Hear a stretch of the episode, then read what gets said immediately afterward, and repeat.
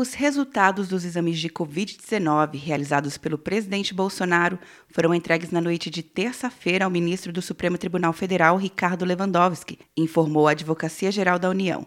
Segundo o governo, os laudos confirmam que o presidente testou negativo para o novo coronavírus.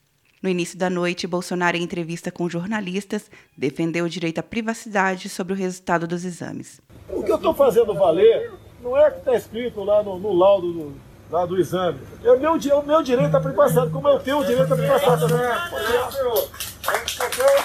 Tem que ter uma lei nesse sentido, e a lei vale o mais humilde cidadão brasileiro ao presidente da República. Assim, o João da, da, da esquina tem direito a não mostrar o seu exame, né? eu também tenho, porque está definido em lei. Em março, o presidente informou que testou negativo nos dois exames que realizou.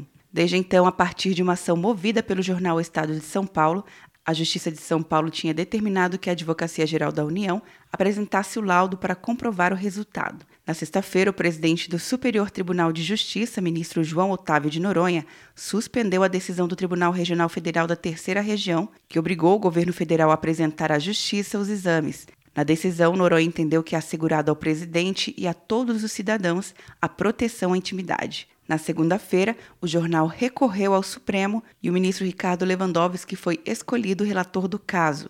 Ainda não houve decisão do ministro.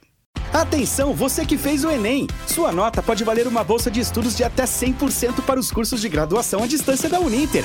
Isso mesmo! Até 100% de desconto em mais de 90 cursos. Transforme seu futuro. Acesse o site e inscreva-se agora. Uninter, a melhor educação à distância do Brasil. Uninter.com de Brasília, Luciana Castro.